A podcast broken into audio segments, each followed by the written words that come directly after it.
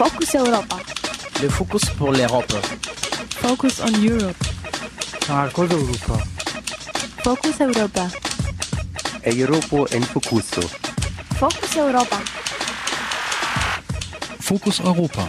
Nachrichten und Themen aus Europa auf Radio Dreieckland.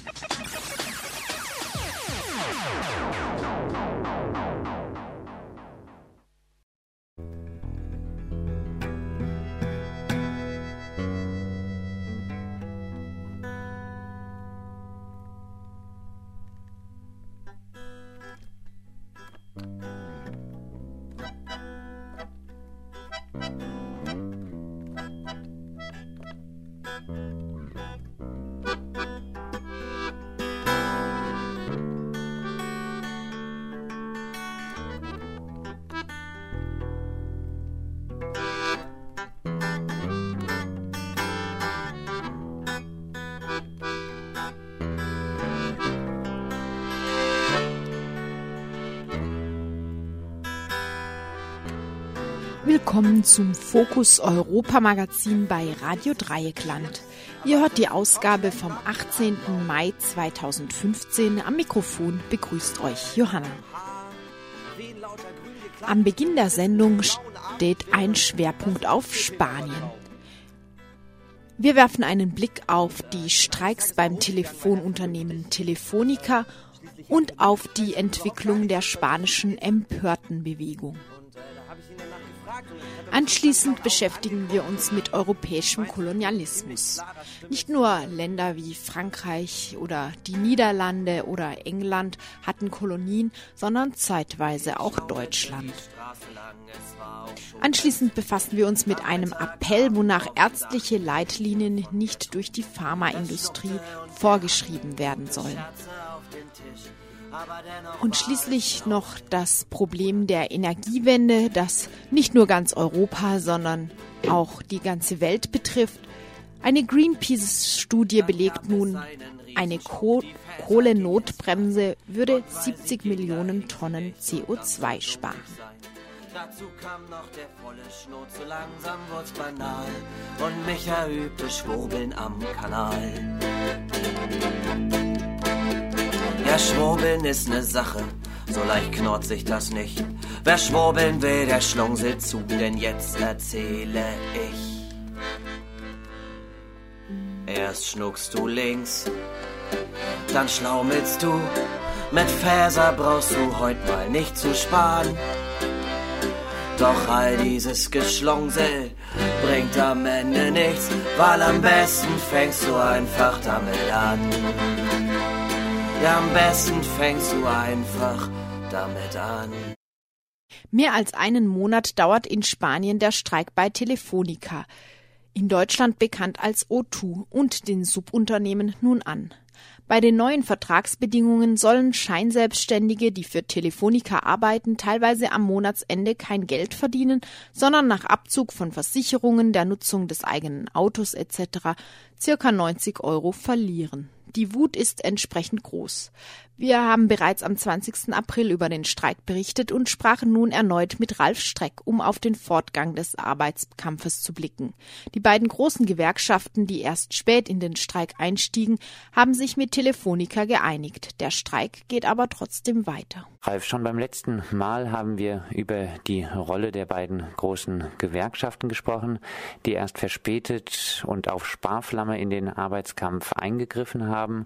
Dann aber haben die beiden Gewerkschaften und nicht die kleineren Basisgewerkschaften, die den Streik viel eher getragen haben, mit Telefonica verhandelt und sich auch geeinigt. Auf was haben Sie sich denn geeinigt?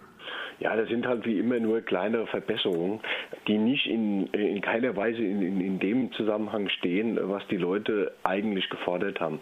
Die laufen ungefähr in dem Rahmen ähm, wie also eine Art äh, Rahmentarifvertrag, der gerade jetzt auch zwischen der ähm, Arbeiterunion, der ähm, Kommission Obreras, also die Arbeiterkommission äh, und der ähm, Regierung und den Unternehmen abgeschlossen wurde.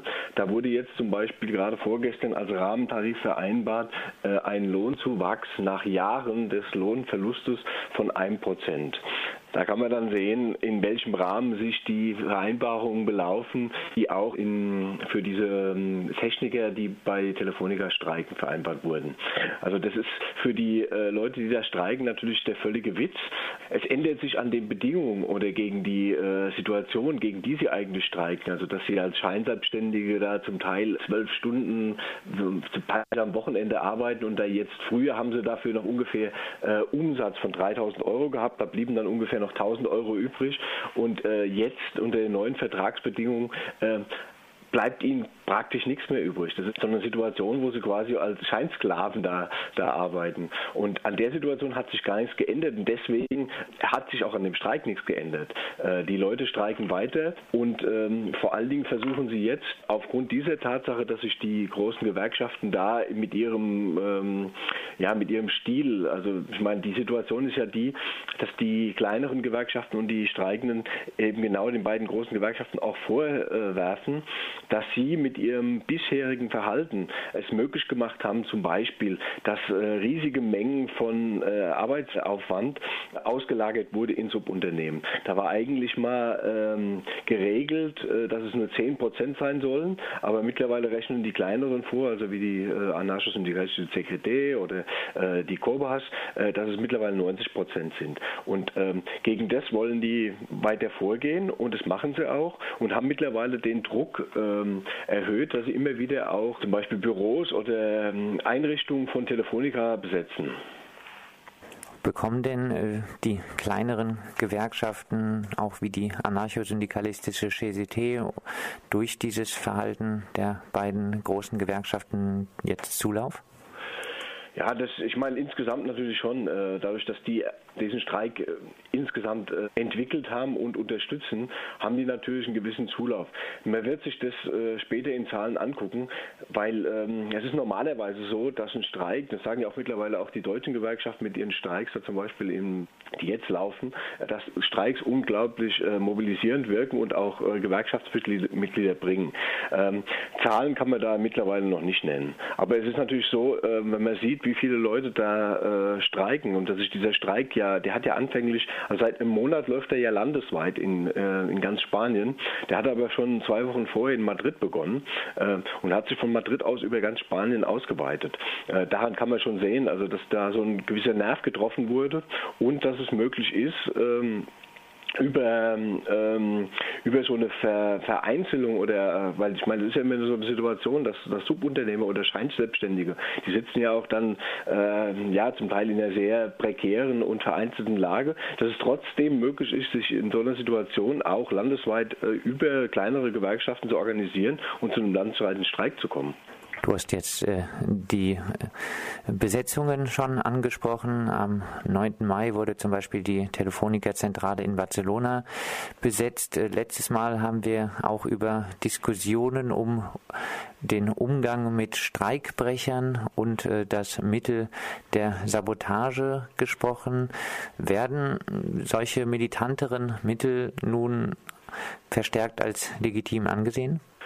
Also verstärkt werden sie äh, noch nicht eingesetzt.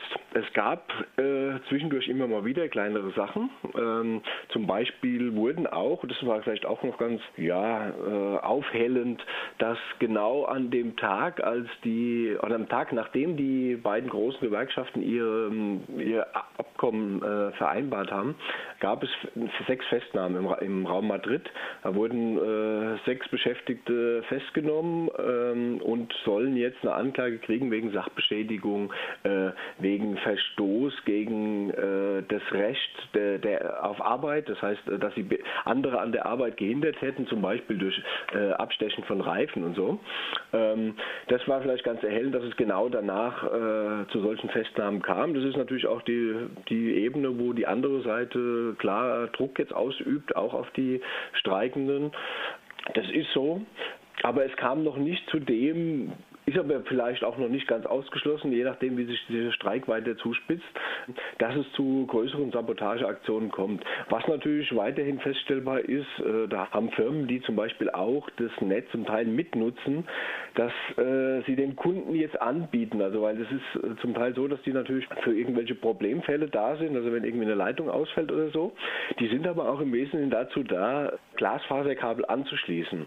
Und äh, da gibt es so eine gewisse, ähm, ja, so ein Boom Glasfaser in, in, in, in Spanien. Und jetzt haben natürlich viele Haushalte Glasfaseranschlüsse bestellt und kriegen sie nicht, weil die Leute, die sie anschließen sollen, gerade streiken. Und jetzt bieten zum Beispiel viele Firmen den Leuten äh, Zugang, äh, schnellen Zugang über, über äh, Handys an, um diesen Ausfall von Vertragsbedingungen äh, zu kompensieren. Also da sieht man schon, dass die schon einige Firmen ziemlich unter Druck kommen durch diesen Streik.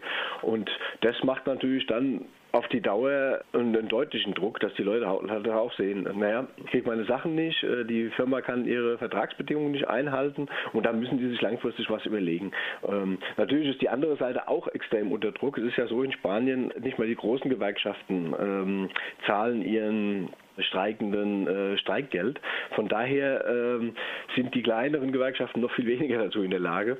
Und deswegen äh, ist die Frage der Ökonomie natürlich langfristig in so einem Streiken ein großes Problem. Allerdings gibt es da äh, landesweit mittlerweile praktisch in jeder Provinz eine ähm, einen Spendenaufruf und äh, eine entsprechende Kontonummer, wo die Leute, die solidarisch mit diesem Arbeitskampf sind, weil viele Leute natürlich auch schon sehen, dass das ein Stück weit ein exemplarischer Arbeitskampf ist, der da läuft, ähm, dann auch entsprechende Spenden machen, um die Leute wenigstens über Wasser zu halten. Und das kann funktionieren. Wir hatten hier mal den Fall im Baskenland von ähm, einer kleinen Firma, Caballito, das ist eine Tochterfirma von Pferd Brüggeberg. Da haben die äh, Beschäftigten anderthalb oder zweieinhalb Jahre gestreikt und haben nachher gewonnen. Und das ging nur, sie wurden alle wieder eingestellt und diese ganzen Drohungen, die es damals gab, also dass man nach Osten auswandert, zum Beispiel nach Polen oder so, das war alles Quatsch, äh, haben dann gewonnen. Und es ging nur darüber, dass äh, natürlich massiv Geld gespendet wurde, um die Leute, um den wenigstens ihr Auskommen weiter ermöglichen zu können. Und das ist natürlich jetzt in einer ganz anderen Dimension. Ne? Da geht es ja um sehr viele Leute, die da streiken.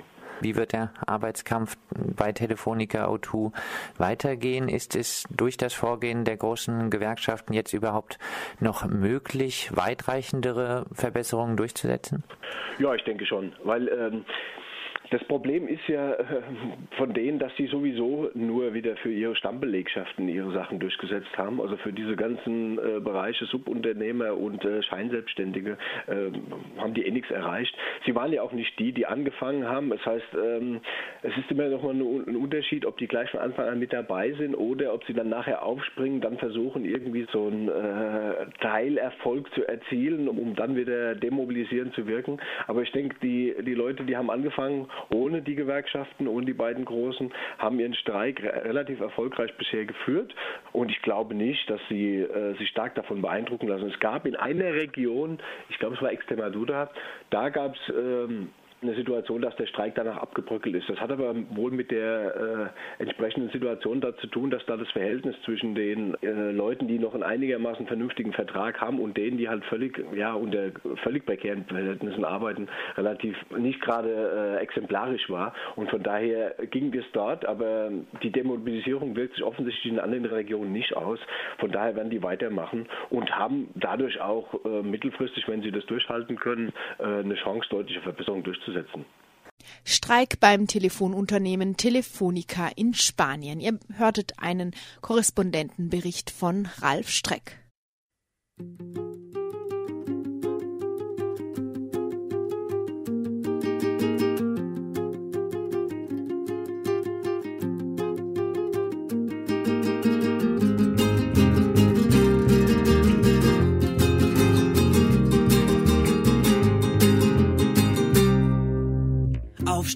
losgehen, arbeiten und schlafen gehen. Seit Jahren sieht der Tag so für dich aus. Wohnung putzen, Kinder füttern, gut verstehen mit anderen Müttern. Irgendwann frisst dich der Stress mal auf. Und von Zeit zu Zeit holt der ganze Mist dich ein. Und dann nimmst du dir die Freiheit raus. Dich zehn Minuten hinzusetzen, lässt halt mal die anderen stressen, weil du mal eine kurze Pause brauchst. Und genau da kommt dein Chef. Und der ist eh total bescheuert Und als er dich so sitzen sieht, hat er dich sofort gefeuert. Und jetzt stehst du da vom Arbeitsamt und denkst einen Ozean. Das war der Plan von Anfang an, mit dem Segelkahn einfach mal rauszufahren.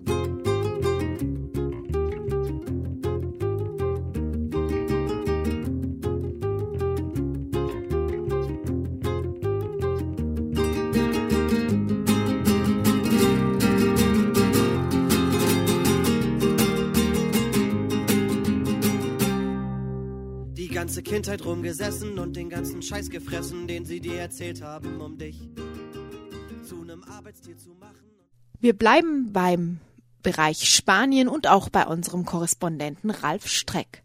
Am 15. Mai 2011 wurde die Puerta del Sol in Madrid besetzt und Quince M, auch unter Empörtenbewegung bekannt, war geboren. Am Jahrestag dem 15. Mai 2015, sprachen wir mit dem freien Journalisten Ralf Streck über die Frage, was aus der Bewegung geworden ist. Unter anderem ist aus ihr die Bewegung gegen Zwangsräumungen, die Plattform der Hypothekengeschädigten entstanden, aber auch die Partei Podemos, die für die etablierten Parteien eine große Bedrohung darstellt. Zunächst wollten wir von Ralf Streck wissen, wie wird der Jahrestag begangen? Ja, es gibt natürlich wie jedes Jahr so ein bisschen ähm, Mobilisierung, wobei die Mobilisierung normalerweise ähm, dann sich auf das Wochenende, also eher auf morgen und am Sonntag belaufen werden. Das ist aber nicht mehr so, dass jetzt man dafür versucht, so großartig jetzt anzuknüpfen wieder an diese äh, an diese Bewegung, weil man hat ja auch damals ähm, diese Platzbesetzung, die sich ja dann auch damals aus Madrid über ganz Spanien ausgeweitet haben, ähm, hat man dann irgendwann äh, selbst aufgegeben, weil man gemeint gemerkt hat, das war vielleicht äh, zu Beginn eine gute Form, um erstmal die Leute zu sammeln und erstmal in einer größeren, in einer größeren Menge äh, eine Diskussion, einen Austausch über verschiedene Vorstellungen und Ideen zu führen. Aber trotzdem ähm, ist es keine Form, in der man langfristig dann weiter Politik machen kann. Und dann wurden ja die verschiedensten Aktionsformen danach entwickelt, also wie die verschiedenen Märsche, um die Leute aufmerksam zu machen. Und dann hat man sich letztlich äh, aus dieser Bewegung in die verschiedenen, also hat entweder eigene Bewegungen angestoßen, die oder hat mitgemacht, da vielleicht die erfolgreichste darunter ist, die Bewegung gegen die Zwangsräumung zu nennen.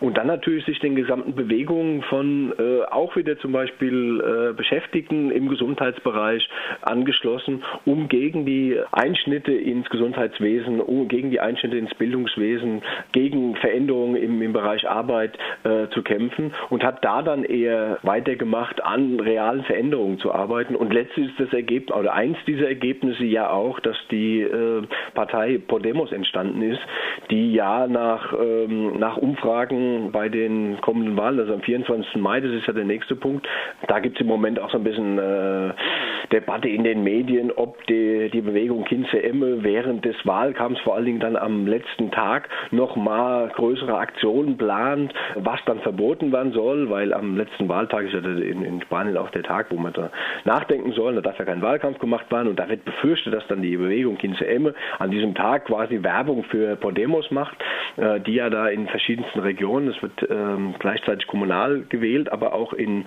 ähm, zahlreichen Regionen werden die Landes, quasi die, vergleichbar wie in Deutschland die Landesparlamente gewählt.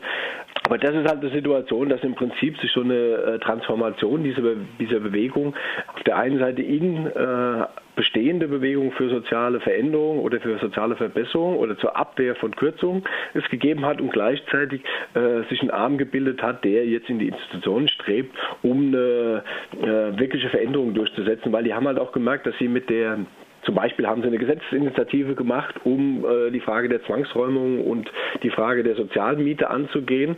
Da hat man halt die Situation, dass diese Gesetzesinitiative zwar von äh, 1,5 Millionen Menschen unterschrieben wurde und ungefähr auf 90 Prozent der, bei der spanischen Bevölkerung auf Unterstützung trifft, aber sie kommt dann ins Parlament, da, da hat dort die Volkspartei äh, eine Mehrheit und wird dann abgeschmettert. Das heißt, aus der, dieser Geschichte kamen die halt zu der Überlegung zu sagen halt, ja, wir müssen auch in die Parlamente und die sagen halt, die wollen die Parlamente jetzt von den Mafiastrukturen säubern. Es gab ja auch gerade in Madrid, äh, glaube ich, äh, einige Stadtteilinitiativen, Basisbewegungen, die sich dort in Stadtteilen gegründet haben. Gibt es die noch?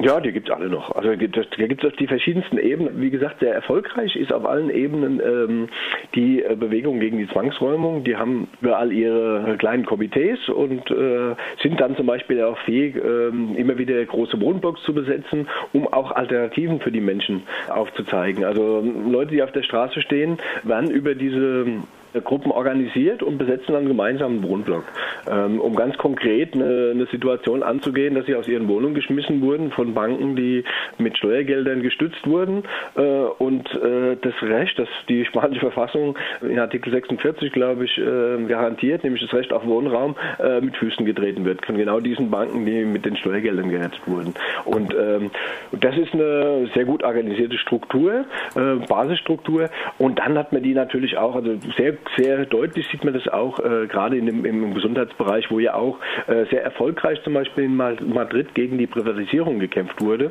Also da wurden einige Privatisierungen zurückgenommen und es gibt auch jetzt äh, bei denen, wo das noch nicht passiert ist, von, von einigen Parteien, die bisher das nicht vertreten haben, klare äh, Aussagen in Richtung der äh, Wahlen, also diese Privatisierung wieder rückgängig machen zu wollen.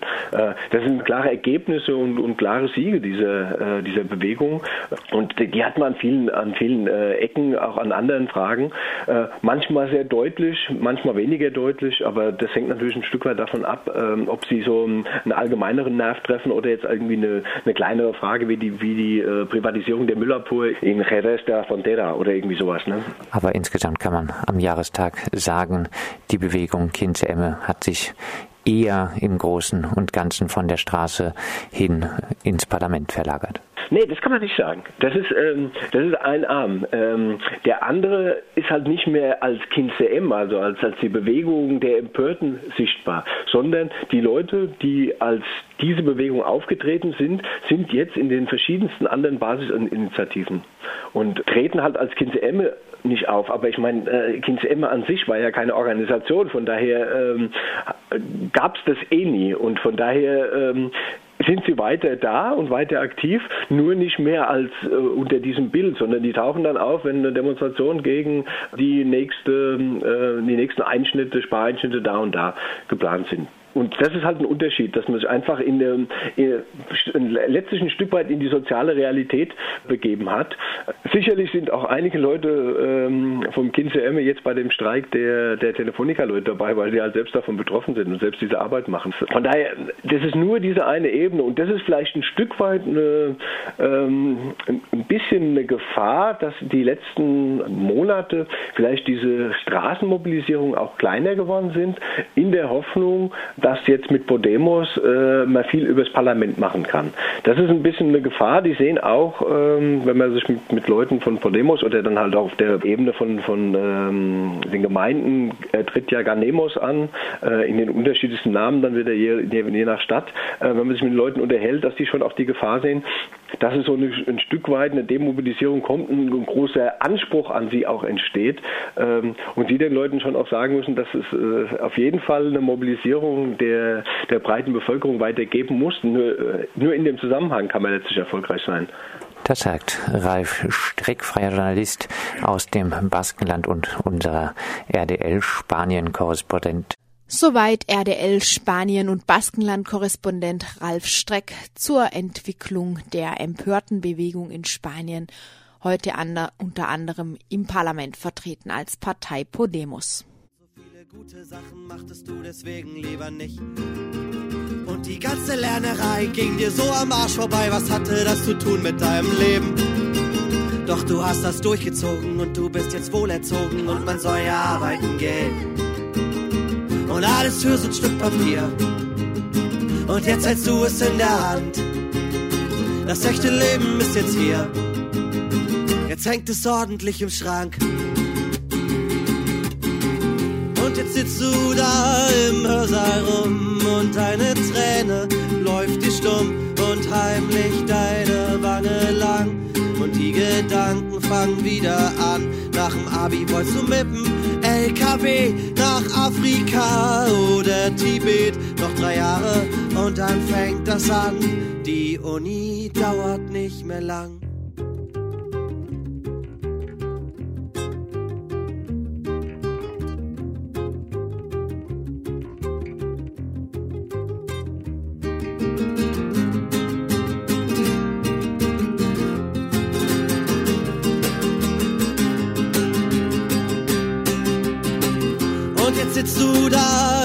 Altersheim und möchtest lieber etwas jünger sein. Jetzt bist du draußen und es liegt daran, dass man dich nicht mehr verwerten kann. Das Leben geht so schnell dahin, deine Warnungen verheilen Wind, hört keiner hin und vorbei.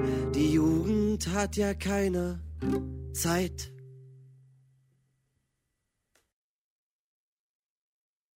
Wenn von kolonialen Verbrechen die Rede ist, fallen einem zuerst all die Gräuel ein, die von ehemaligen Kolonialmächten wie zum Beispiel Frankreich oder Großbritannien begangen wurden.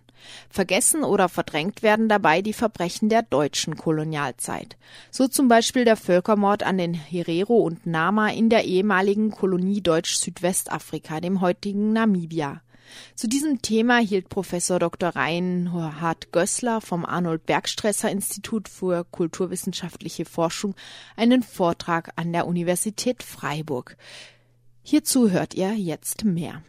Es ist sicherlich nichts Besonderes, leider, aber das muss man zur Kenntnis nehmen, dass äh, Staatsverbrechen äh, einem äh, kommunikativen Beschweigen unterliegen. Das heißt also, man weiß, was passiert ist. Äh, man äh, hat sich aber darauf geeinigt, darüber nicht zu reden. Schweigen, vergessen, verdrängen.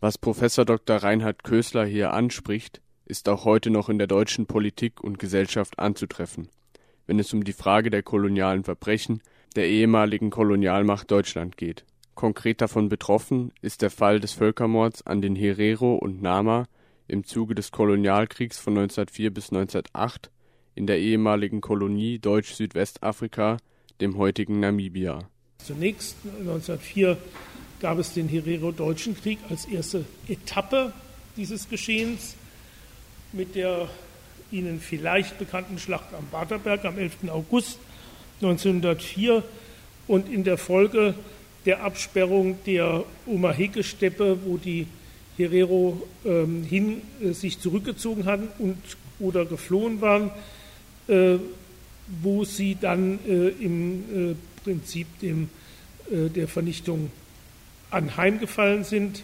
Am 3.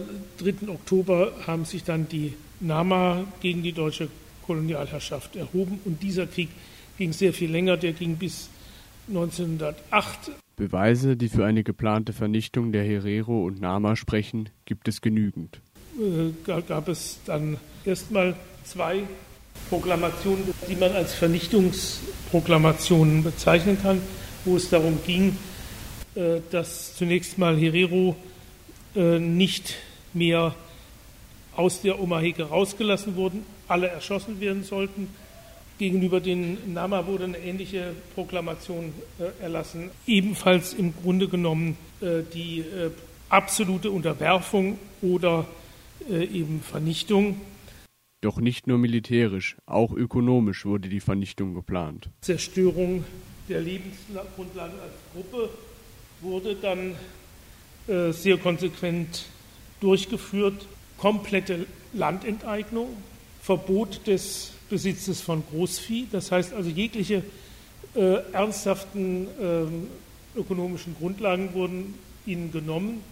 Hinzu kam Arbeitspflicht, äh, Verbot, in äh, anderen als ganz kleinen Gruppen zu siedeln, äh, Deportationen und ähnliches. Also es sind äh, also Todesraten zum Teil bis zu über 50 Prozent dort zu ver verzeichnen gewesen.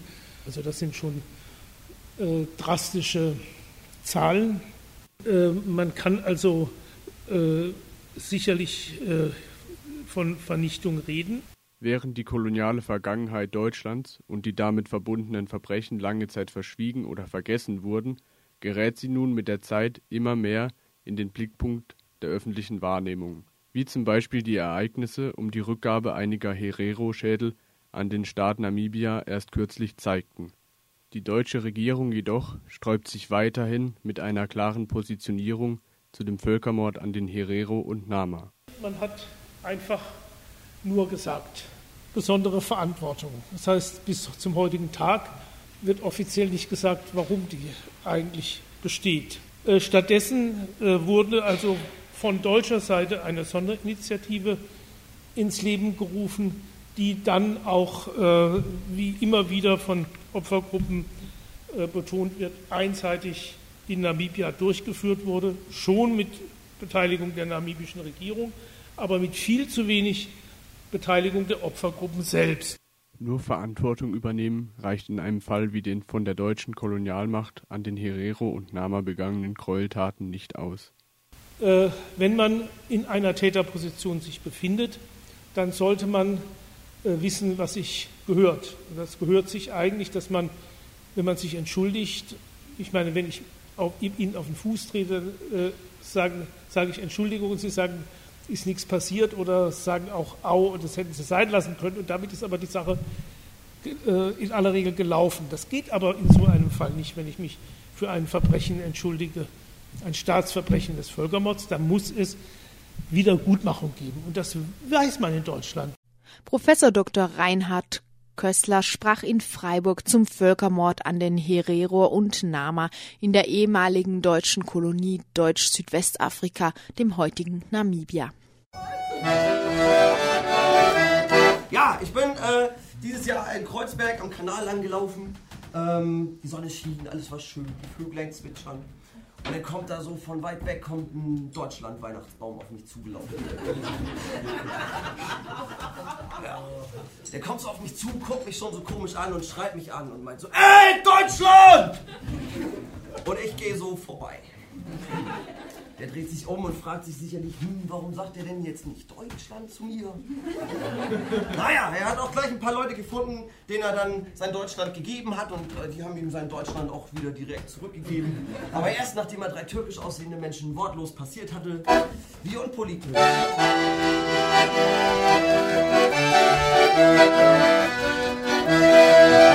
hast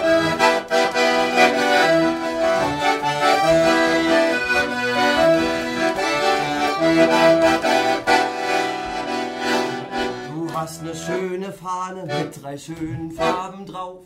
Die gehören zu deinem Land und das spielt schön Fußball auf.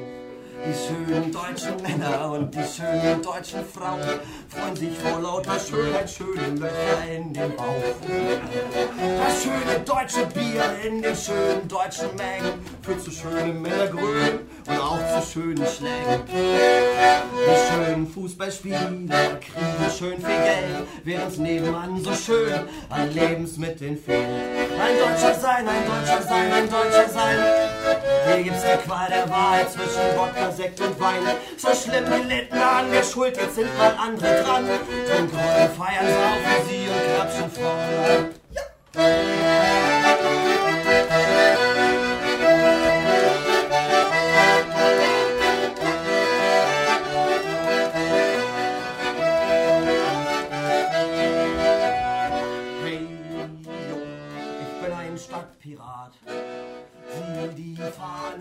Dem deutschen Staat. Hol den goldenen Streifen, hol den goldenen Streifen. Ärztliche Leitlinien sollten sich ausschließlich auf die verfügbare wissenschaftliche Evidenz stützen und dürfen nicht vom Gewinnstreben der Hersteller von Arzneimitteln und Medizinprodukten beeinflusst werden. Die ärztlichen Autoren medizinischer Leitlinien sind jedoch häufig mit der Industrie verflochten, beispielsweise durch Beraterverträge, Vertragshonorare und industriefinanzierte Studien. Daraus ergeben sich Interessenkonflikte, also das Risiko einer verzerrten Bewertung aus sachfremden Beweggründen. Inzwischen werden Interessenkonflikte von Leitlinienautorinnen und Autoren zwar weitgehend offengelegt, aber kaum reguliert. Mezis, Transparency Deutschland und Neurology First engagieren sich für eine industrieunabhängige Medizin. Gemeinsam starten sie nun eine Kampagne, um die Unabhängigkeit von Leitlinienempfehlungen zu sichern. Adressat sind die medizinischen Fachgesellschaften in Deutschland und ihre Dachorganisation, die Arbeitsgemeinschaft der wissenschaftlichen medizinischen Fachgesellschaften kurz AWMF. Interessenkonflikte von Leitlinienautoren müssen nicht nur erklärt, sondern reguliert werden, sagt im Gespräch mit RDL Professor Dr. Thomas Lempert von Neurology First. Ärzte verschreiben Medikamente, aber die machen sie nicht einfach nur so, sondern die haben da entsprechende Leitlinien, sprich äh, ja Hilfen, nehme ich mal einfach an, die dafür sorgen, dass sie auch die richtigen Medikamente verschreiben, sprich, dass sie auch ein bisschen Bescheid wissen, um was es da überhaupt geht. Ich bin jetzt verbunden mit Professor Dr. Thomas Lempert von der Neurologie First. Und äh, ja, jetzt werden hier neue Leitlinien eröffnet, beziehungsweise diese Leitlinien, die sind auch nicht so einfach. Sprich, da gibt es Autoren, die entsprechend an diesen Leitlinien rumschreiben. Was hat denn es mit diesen Leitlinien auf sich? Also zunächst einmal sind Leitlinien ganz wichtig, damit Ärzte tatsächlich im Zweifelsfall nachgucken können, wie behandle ich meinen Patienten am besten. Ansonsten wäre die Literatur heute gar nicht mehr zu überblicken. Und insofern ist natürlich ganz wichtig, dass diese Leitlinien auch richtig sind, dass die neutral sind und nicht irgendwelche Einzelinteressen bedienen, etwa die Interessen von Pharmafirmen. Und wir haben in den Fachgesellschaften, die diese Leitlinien erstellen, also Deutsche Gesellschaft für Innere Medizin, Deutsche Gesellschaft für Chirurgie, Fachleute, die an diesen Leitlinien schreiben und versuchen, so die beste Evidenz zusammenzutragen. Und wir haben inzwischen Zweifel daran, dass das immer auf neutrale Weise geschieht. Inwiefern haben Sie da Zweifel entwickelt? Ähm, man sieht, dass in diesen Leitlinien häufig die neuen und teuren Medikamente auftauchen, auch wenn gar nicht klar ist zum Zeitpunkt der Zulassung eines Medikaments, was es wirklich leisten kann. Wir erfahren oft erst nach Jahren und Jahrzehnten von schwerwiegenden Nebenwirkungen. Ein Teil der Medikamente muss vom Markt zurückgezogen werden, andere kriegen Warnhinweise. Es ist gar nicht das Beste, mit neuen Medikamenten behandelt zu werden. Oft ist ein altes, preiswertes Medikament viel verlässlicher sicher. Und da äh, fällt es auf, dass in die Leitlinien immer die neuen Medikamente reinkommen, auch wenn der Wirksamkeitsnachweis gar nicht so überzeugend ist oder wenn das Nebenwirkungsprofil noch gar nicht so genau bekannt wird. Was könnte man da tun? Das heißt, ich bin ja ein Laie, ich muss mich an irgendwas halten und der einzelne Arzt, der ist ja auch in der Praxis, das heißt, er behandelt Patienten, er wendet an und er kann sich ja auch nicht so unbedingt auf dem Laufenden halten. Er kann sich natürlich fortbilden, aber das ist alles, alles bei der heutigen, ja, vorangaloppierenden Forschung ein bisschen schwierig. Was kann ich denn da überhaupt tun? Wo kann ich mich denn überhaupt orientieren? Also erstmal ist wichtig, als Laie haben Sie keine gute Chance. Ein Arzt ist ein Vertrauensberuf. Sie müssen Ihrem Arzt vertrauen können. Und dafür muss dieser Arzt sich wiederum aus vertrauenswürdigen Quellen informieren. Und heute ist es aber so, dass ein Großteil der Fortbildung von der Pharmaindustrie ausgerichtet wird. Natürlich mittels Ärzten, die da als Vortragende auftreten, die von der Pharmaindustrie bezahlt sind. Das sind jetzt nicht alles böswillige Agenten, die äh, die zuhörenden Ärzte nur manipulieren wollen. Die glauben oft auch die Botschaften, die sie verkünden, aber die sind über Jahre fest verknüpft mit den Herstellern äh, dieser Medikamente und dann haben sie diese Botschaften sozusagen verinnerlicht und das sind dann oft schräge Botschaften, äh, die mehr dem Marketing geschuldet sind als wirklich der wissenschaftlichen Evidenz. Das heißt, äh, man macht hier Handbücher, sprich Leitlinien werden entwickelt und die Autoren, die da drin sind, sind letztendlich von der Pharmaindustrie nicht unbedingt gekauft, aber die haben schon so häufig am Tisch bei denen gesessen, dass sie praktisch das sagen können, äh, wes Brot ich fress, das Lied ich pfeif. Ja, also nicht nur am Tisch gesessen, sondern das geht über Beraterverträge und Vortragshonorare, können da viele tausend Euro extra verdient werden und insofern kommt da auch ein finanzieller Interessenkonflikt ins Spiel. Die Betroffenen sagen, unsere Funktion ist wichtig, wir sind das Scharnier zur Forschung und so weiter. Und natürlich braucht es auch ein gewisses Maß an Kooperation, dass aber die Mehrzahl der maßgeblichen Ärzte in den Fachgesellschaften Verträge mit der Pharmaindustrie haben, das kann nicht richtig sein. Und da sind wir aufgestanden und haben gesagt, das muss jetzt entflochten werden. Wie kann man das Ganze entflechten?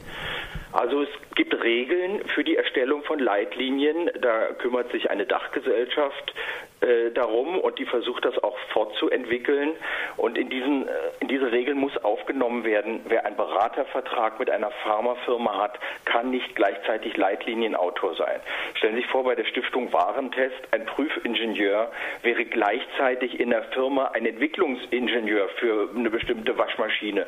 Da würde man sagen, natürlich kann der hier nicht mitmachen, sondern das ist ein ganz getrenntes, eine ganz getrennte Aktivität. Und diesen Geist müssen wir auch in die Ärzteschaft übernehmen. Es mag die einen geben, die mit der Industrie kooperieren und dann muss es aber ganz andere geben, die dann diese Produkte beurteilen. Inwiefern haben diese Leitlinien Relevanz? Sind die irgendwie so privat? Das heißt, äh, die werden von den Ärzten selber rausgegeben oder ist es irgendwie staatlich unterstützt? Ähm, es gibt keine übergeordnete staatliche Stelle, die nochmal was höherrangiges als die Leitlinien herausgeben würde. Insofern sind die Leitlinien fast etwas Hoheitliches. Das ist so die letzte fachliche Instanz. Und auch bei Gerichtsverfahren werden Leitlinien oft herangezogen. Ist da ein Patient richtig behandelt worden? Ein Arzt darf abweichen von der Leitlinie, aber er muss das jedes Mal begründen. Und deshalb ist es absolut wichtig, dass die Leitlinien das korrekte, gegenwärtige Wissen der Ärzteschaft widerspiegeln und nicht von Interessen beeinflusst werden. Die Pharmafirmen sagen ausdrücklich, das habe ich mehrfach gehört, wir wollen mit unserem Produkt rein in die Leitlinien. Das heißt, die betreiben es ganz aktiv durch äh, prominente Leute, die sie an sich gebunden haben, tatsächlich dort aufzutauchen. Und das ist natürlich eine Manipulation, wo sich der verflochtene Arzt im Klaren sein muss, dass er ein Instrument der Industrie werden kann in der Situation. Nochmal, wer stellt die Leitlinien ganz konkret auf? Wer ist das, dafür verantwortlich? Das sind die Fachgesellschaften, also die meisten Ärzte für innere Medizin beispielsweise sind in der Deutschen Gesellschaft für innere Medizin zusammengeschlossen. Das sind viele tausend Leute und da gibt es dann äh, eine, eine Gruppe von Experten, die zu einzelnen Erkrankungen, Bluthochdruck, Herzmuskelschwäche und so weiter äh, die Behandlungsleitlinien zusammenstellt und alle paar Jahre erneuert. Und die gilt es jetzt zu beeinflussen, dass man hingeht und sagt, Leute, entflechtet mal das ganz einfach richtig.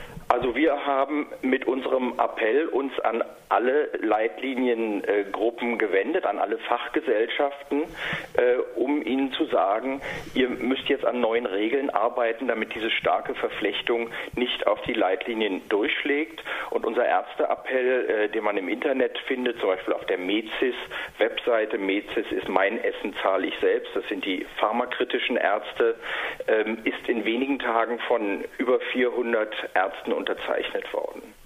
Das war Professor Dr. Thomas Lempert zu den neuen Leitlinien beziehungsweise zur Entflechtung zwischen den Interessenskonflikten Pharmaindustrie und Ärzten bei der Erstellung von Leitlinien, von klinischen Leitlinien. Ich danke mal für dieses Gespräch. Ihr hörtet Professor Dr. Thomas Lempert von der Organisation Neurology First zur Forderung und dem Appell nach unabhängigen ärztlichen Leitlinien. Auf der Website www.neurologyfirst.de slash Appell werden dafür Unterschriften von ärztlichen UnterstützerInnen gesammelt.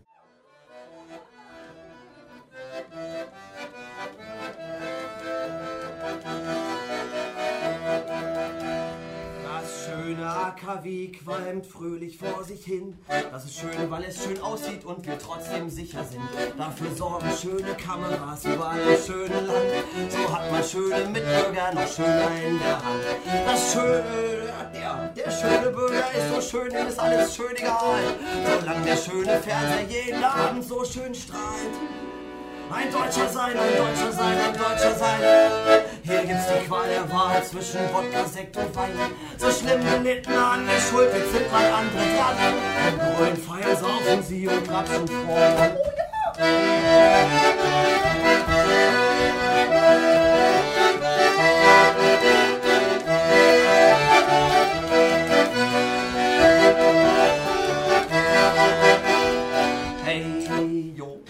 bin ein Stadtpirat. Sieh die Fahne gehört dem deutschen Staat. Hol den goldenen Streifen, hol den goldenen Streifen.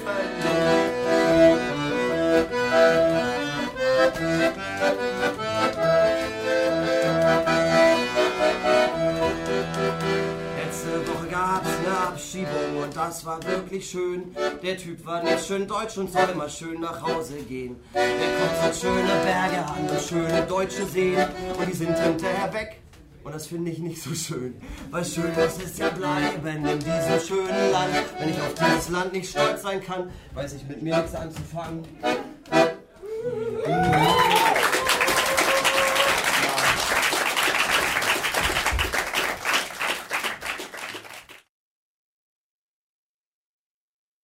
Das Institut Energy Brain Pool hat untersucht, wie der europäische Strommarkt reagierte, wenn die Konzerne die hiesigen Überkapazitäten bei Kohlekraftwerken umgehend reduzieren reduzierten.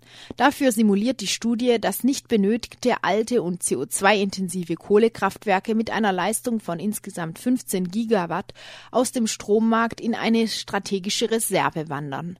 15 Gigawatt entsprechen beinahe der Hälfte aller deutschen Braunkohlekraftwerke und einem Fünftel der Steinkohlekraftwerke. Sie kämen nur dann zum Einsatz, wenn nicht genügend Strom am Markt verfügbar wäre. Im Jahr 2015 würden die Reservekraftwerke nach dem errechneten Szenario nicht gebraucht.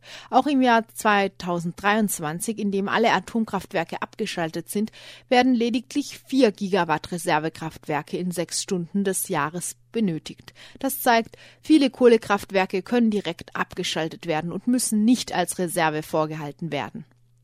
Deutschland kann 36 der ältesten Kohlekraftwerke sofort abschalten und dabei weiterhin eine sichere Stromversorgung garantieren. Die Bundesregierung würde mit diesem Schritt 70 Millionen Tonnen CO2 einsparen, ihre Klimaziele erreichen und den Strommarkt stärken. Wir sprachen darüber mit Tobias Austrup, Energieexperte von Greenpeace. Fangen wir an ganz einfach mit der Greenpeace-Studie. Kohlenotbremse spart 70 Millionen Tonnen CO2. Und ich bin jetzt verbunden mit Tobias Austrup von Greenpeace. Servus. Ja, schönen guten Tag. Das ist natürlich eine schöne, schöne Botschaft. 70 Millionen Tonnen, wobei ich mir natürlich 70 Millionen Tonnen ganz so real auch nicht vorstellen kann. Zumindest soll hier der CO2-Ausstoß über Kohle, nicht mehr Verstromung entsprechend gedämpft gedämpft bzw. reduziert werden und Gaskraftwerke, die könnten dann wieder einspringen, sprich auch hier ihren Beitrag dazu leisten. Diese Studie hier ist herausgekommen und äh, ja, was kann man eigentlich dazu sagen? Ich meine, ist es ein tolles Ergebnis oder ist es äh, ja irgendwie so eine Luftnummer, wo man mal wieder eine Studie gemacht hat? Nee, ich finde, die, die Ergebnisse sind eigentlich sehr, sehr bestechend, weil man damit äh, mehrere Probleme auf einen Schlag löst. Ähm, wir haben gerade ein massives Klimaproblem. Deutschland droht eine internationale Blamage, nämlich dass das eigene Klimaziel krachend verfehlt wird. Mit diesem Instrument könnte man gegensteuern. Es ist dringend notwendig, dass Sigmar Gabriel eine Kohlenotbremse zieht. Da muss endlich was passieren. Kohlekraftwerke müssen stillgelegt werden. Ähm, das ist ganz entscheidend für den Klimaschutz. Aber es gibt auch noch andere Effekte. Wir haben äh, Gaskraftwerke, die dann wieder vollkostendeckend Strom produzieren könnten. Das ist im Moment nicht der Fall. Gaskraftwerke werden wir noch für eine Übergangszeit in der Energiewende brauchen. Und Deutschland würde endlich aufhören, seine Nachbarländer mit dreckigen Kohlestrom zu überfluten. Ähm, Deutschland hat Rekordstromexporte ähm, exportiert, also dreckigen Kohlestrom in die Nachbarländer. Die sind davon wenig begeistert. Das würde endlich aufhören. Das heißt, wir haben eine ganze Reihe von positiven Effekten. Äh, warum sind die wenig begeistert? Ich meine, die kaufen ja den Strom auf. Ja, natürlich, die äh, kaufen den Strom aus.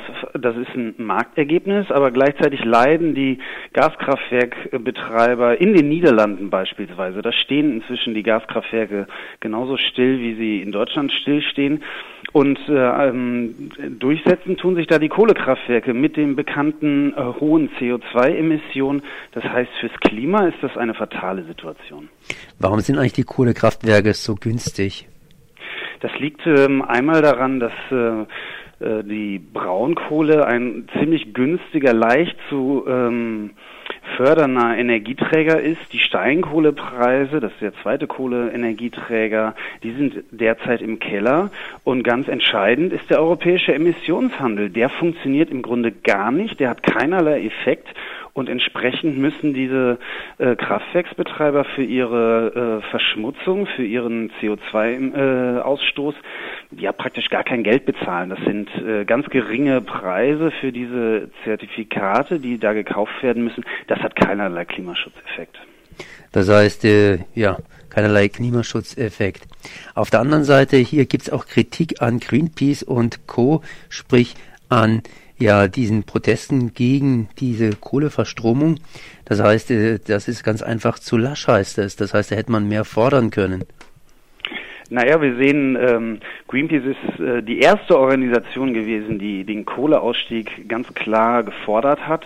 Wir haben schon vor ein paar Jahren einen Fahrplan für einen Kohleausstieg festgelegt. Wir wollen in 2030 aus der Braunkohle ausgestiegen sein, in 2040 aus der Steinkohle ausgestiegen sein. Das ist ein recht ambitionierter Weg, den muss man jetzt einschlagen.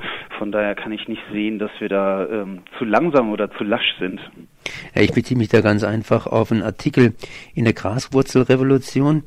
Und äh, da geht es eben darum, dass Menschenketten immer wieder gemacht werden, eben gegen, gegen die Kohleverstromung.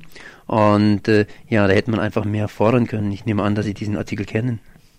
Den Artikel kenne ich äh, selber nicht, aber wir sehen, welcher Gegenwind gerade aus der Kohlelobby ähm, dem Wirtschaftsminister entgegenschlägt. Ähm, und sein Instrument ist wirklich sehr, sehr minimal. Das ist ein ganz kleiner erster Schritt, der überhaupt nicht ausreichen wird. Und Sigmar Grabiel ist selbst bei diesem kleinen Schritt schon arg äh, unter Beschuss der Gewerkschaften, der Kohlekonzerne, die praktisch das, den, äh, den Untergang des Abendlandes an die Wand malen mit Horrorzahlen. Von daher, wir sehen, die, der Kampf um die Kohle ist äh, voll entbrannt ähm, und klar ist auch, ähm, der Ausstieg aus der Kohle wird kommen. Ähm, jeder, der jetzt ähm, Verantwortung übernimmt äh, und sagt, wir brauchen einen Kohleausstiegsfahrplan, wie man den auch äh, sozialpolitisch absichern kann, der ist, glaube ich, auf dem richtigen Weg. Die Bremser in den Gewerkschaften und den Kohlekonzernen sind auf dem Holzweg. Was heißt denn das sozial absichern? Das heißt ja nichts anderes, als dass Arbeitsplätze praktisch erhalten bleiben und nur umgewidmet werden. Wir werden einen ähm, Strukturwandel brauchen in den Braunkohlerevieren, in der Lausitz, im Rheinischen Revier. Das sind verglichen zu früheren Zahlen nicht mehr ähm, riesige Summen an Arbeitsplätzen, aber das sind natürlich noch Arbeitsplätze, die umgewidmet werden müssen. Entscheidend ist, man muss sich jetzt an den Tisch setzen, man muss jetzt einen Plan machen für diesen Kohleausstieg. Wenn der unkontrolliert kommt und es keinen Plan gibt, werden die sozialen Auswirkungen sicherlich größer sein. Von daher sind die Gewerkschaften, ist die Politik gut beraten, jetzt so einen Plan vorzulegen, damit man ähm, planmäßig aus der Kohle aussteigen kann. Die Sachen sind jetzt allerdings lokal. Das heißt, lokal gibt es Druck auf die Politik. Lokal ist Ländersache mehr oder weniger, aber wir exportieren ja, haben Sie ja vorhin schon gesagt, hier europaweit unseren Strom nach draußen und, und damit eben die anderen Länder fluten. Was kann denn die Europäische Union tun, beziehungsweise wie müsste das organisiert werden, dass es etwas gleichmäßiger und strukturierter verteilt wird? Na, der Strommarkt ist ja im Grunde äh, inzwischen ein europäischer und das ist eigentlich auch eine gute Entwicklung, weil man da auch die Einspeisung von Erneuerbaren ganz gut ausgleichen kann. Der europäische Strommarkt ist da durchaus hilfreich bei der Energiewende, was auf europäischer Ebene bislang vollkommen fehlt ist eine echte europäische Energiewende. Das heißt, ein Atomausstieg, ein Kohleausstieg auch auf europäischer Ebene. Das äh, bedingt sich ganz einfach aus dem Klimawandel, dem wir, äh, mit dem wir konfrontiert sind. Es muss endlich auch eine europäische Energiewende geben und Deutschland ist da in besonderer Verantwortung, auch für den äh, Pfad einer ähm, hundertprozentig erneuerbaren Energieversorgung zu werben. Ähm, Sie haben aber vorhin gerade eben gesagt, dass die Niederländer zum Beispiel schon bereits Gaskraftwerke haben, während die Deutschen praktisch noch auf Kohle sitzen. Und äh, müsste man das nicht irgendwie europäisch koordinieren? Das heißt, wenn die Deutschen mit Kohle weitermachen, dann sperren sie ja die Niederländer oder andere fortschrittliche Länder aus. Genau, von daher ist ein ähm, deutscher Kohleausstieg der, der erste wichtige Schritt. Ähm, es gibt noch einige andere Länder in äh, Europa, die stark von der Kohle abhängig sind. Das ist Polen, das ist Tschechien, einige andere kommen noch hinzu. Ähm, und da werden sich Gaskraftwerke äh, in der jetzigen Situation nicht gegen durchsetzen, äh, durchsetzen können. Das heißt, was wir brauchen, ist eine wirklich wirksame Reform des Emissionshandels auf europäischer Ebene. Das wird aber nur sehr langfristig äh, Effekte zeigen. Von daher ist dieser erste Schritt, den Sigmar Gabriel da jetzt gehen will, mit dem Klimaschutzbeitrag, der richtige Weg, dem weitere folgen müssen. Ich hack noch mal ein bisschen auf der Europäischen Union herum, ja. so ein bisschen mein Lieblingsthema.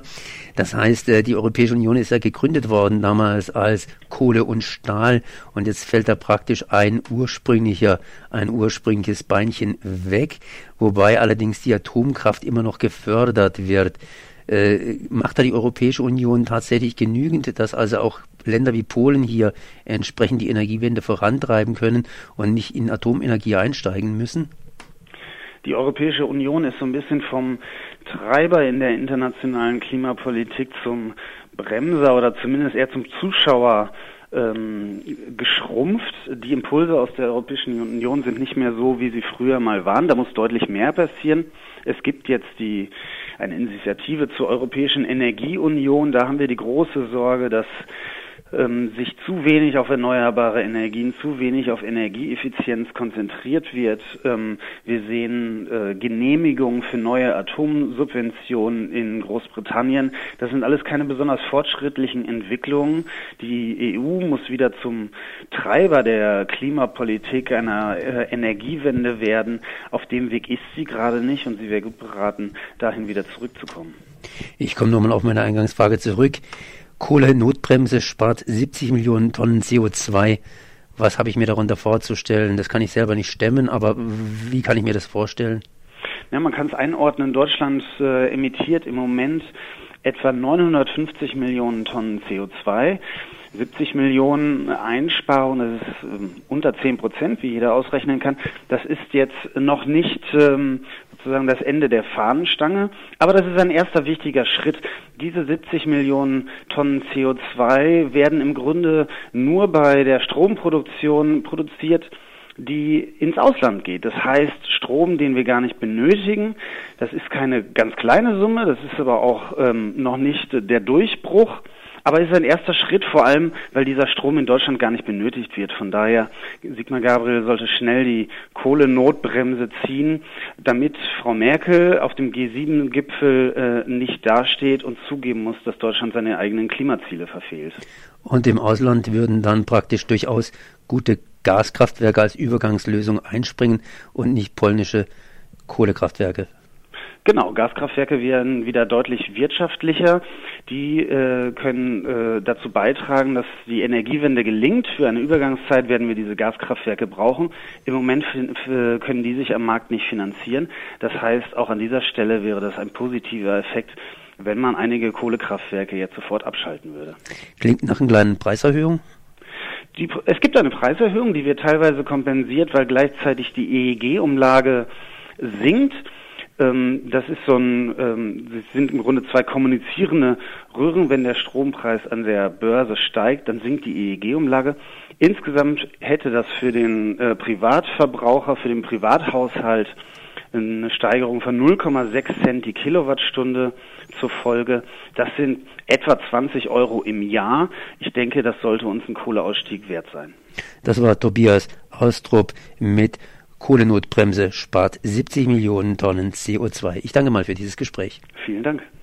Eine Greenpeace-Studie belegt, eine Kohlenotbremse würde 70 Millionen Tonnen CO2 einsparen. Ihr hörtet ein Gespräch mit Tobias Austrup, Energieexperte von Greenpeace.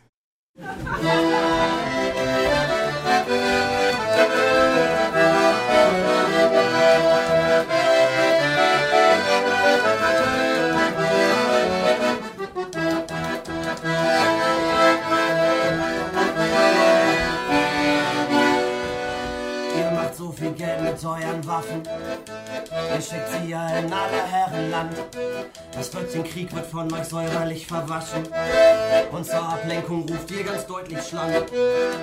Ihr sagt, das Boot ist voll und lasst abschieben. Und dabei geht halt auch mal einer drauf. Und doch müsst ihr dann deutsche Schulen schließen, es kaum noch deutsche Kinderlein gibt darauf. Des lieben Geldes willen lasst dir unsere Häuser räumen und dann auch damit unsere Träume, unsere Hoffnung und Ideen. Mit diesem Mietspiegel, da hält mir keiner mit.